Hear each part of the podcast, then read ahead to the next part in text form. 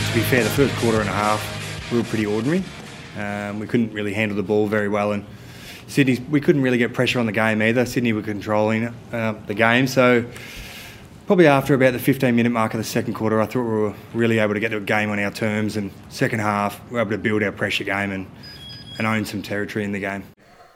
That was Andrew McQualter in the wake of Thursday Night Football. The Tigers, 7 goals in the second half to Sydney's 3. And set it off the top, gentlemen, as the rain fell, Hodgie, at the MCG. They just got better. Richmond, their pressure game returned. They were able to shut down Sydney's run and corridor footy that had been so eye-catching in the first hour. And so for all of this, they're on the cusp of the top 8. And it's another tick for Andrew McQualter's coaching to turn it all around from the horror that was the Gabba.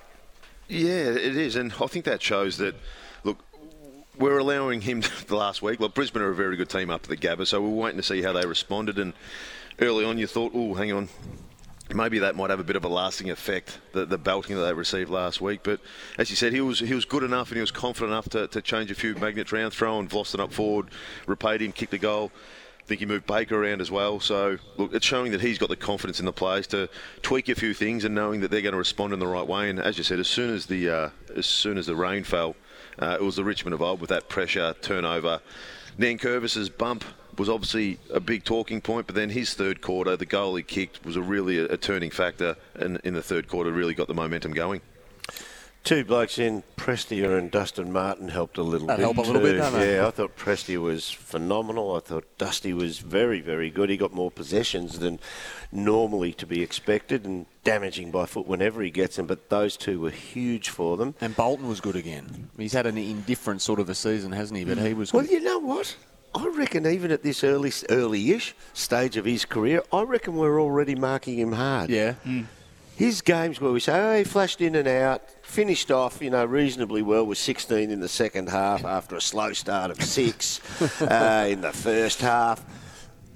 But that's just what happens, isn't it? Because we know their ceiling. He's the match winner. Mm. He wins matches for you. I reckon he's already been marked hard by his brilliance, because we want the brilliance all the time. Riley, what we love in Toby Nankervis is also what we hate, and that is such his life, I suppose, when you play on the edge. You've seen a few tribunal cases in your time. Yes. This one sent directly there for Tuesday night, 3 minimum matches for obviously taking out Jake Lloyd, that obviously angered John Longmire. He said, Riley, that's what I was saying. That's legal 15 years ago, and that's how you test it. Probably a good thing that it's not now. Yeah. Probably a good thing that it's not now. Where does it sit with you from a suspension point of view? I reckon he's looking at a month. You can get the 4? I think get the 4. I think when you choose to go past the footy and bump like that and you make contact with the head, you knock the player out. I think you and it was one where they brought the stretcher onto the ground. I know they didn't use it, but the overall look of it, which is what the tribunal takes into consideration, wasn't ideal. And I think that was the most the worst one we've seen in terms of a player going past the ball this season. Yeah. So I think they'll look to make an example of it. I reckon it'll be 4 weeks. Once you get referred to the tribunal, your starting price is 3 weeks. It is. Mm. Yeah. That doesn't mean it has to be more than that, though. You get off, or you get 3 or 3 plus. Yeah. Hodgie? Well, first of all, look, it's going to be hard because there's 2 people. Durham's going to say all people on the field, but you need 2 blokes that are aggressive in football teams to be successful, I believe. And it's your ruckman and your centre-half forward. To make sure that, as a centre forward, if blokes get into your road, that you make sure they don't do it again. And ruckman, you want ruckman to be, yes, just like what Durham used to do. But ruckman, you want them to chase, tackle, follow up their play, be physical against the little midfielder. So I don't think Richmond are going to tell him to change his role or his aggression, because he's not a natural person to run past and do this. I think this was just a brain fade where he's going to put his hand up, he'll go to the tribunal, and he'll cop whatever comes his way. The biggest thing from that is... To me, if I can just interject there, to me, remember last week against the Brisbane Lions, which we studied the hell out of it, they got out toughed at the ball. Yep. Brisbane went in harder than them. Early in the game, to me, it smacked of a player who said, I cannot let that happen again. I've got to show, I've got to do everything, I've got to make them damaged, I've got to make them hurt, I have to be the leader in this, and he went overboard. Yeah, and that's what players can do that. And that's the thing, is his mindset wasn't to go and run through and take Lloyd out that bad. But as I said, he made a split-second decision, made the wrong thing, and he'll cop it.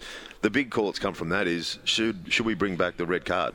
or the sending him off. And people sort of sit back and laugh, but it's only for clear indiscretions of, if you look at, there's three that come to mind. Obviously, Nankervis one where Lloyd's taken out of the play. He can't come back on. Nankervis plays that third quarter, has a real impact, changes the style of the game.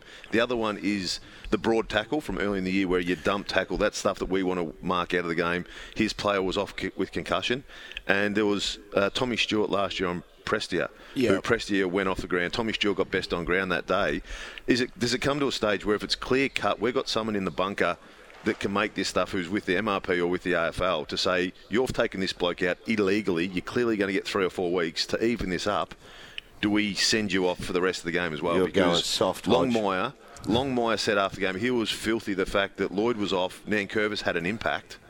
Is this a way of evening things up? So Sydney may have won the game last night if Nankervis didn't stay on the ground.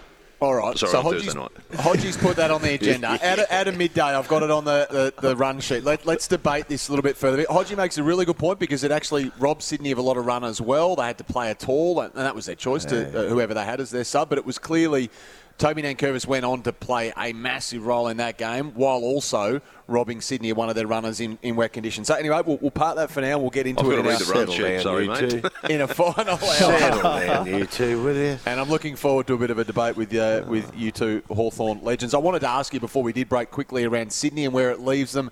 Finals just about would appear shot now, less than a year on from a grand final. Where's it gone wrong for John Longmire this year, do you think, Durham? I think you have to go right for you in a football season. To make finals, you've got to have a healthy list. If you don't have a healthy list, you've been swimming against the tide to get there. That's for every team. Some teams can withstand the injuries a little bit better than others, but their backline structure was decimated by injury. I really felt for them. To have Cal Sinclair in round 4 play fullback on Tom Hawkins, to have Robbie Fox trying to play against Jeremy Cameron at centre halfback, and they were in that stage for a month. I've really felt for Horse this year. He hasn't had the players at his disposal the way he wants them. Some people say everybody gets injuries. There's injuries and there's a very definite type of injury. Yeah, the McCartans have missed a lot of footy as well. I want to ask you about Buddy as well going forward.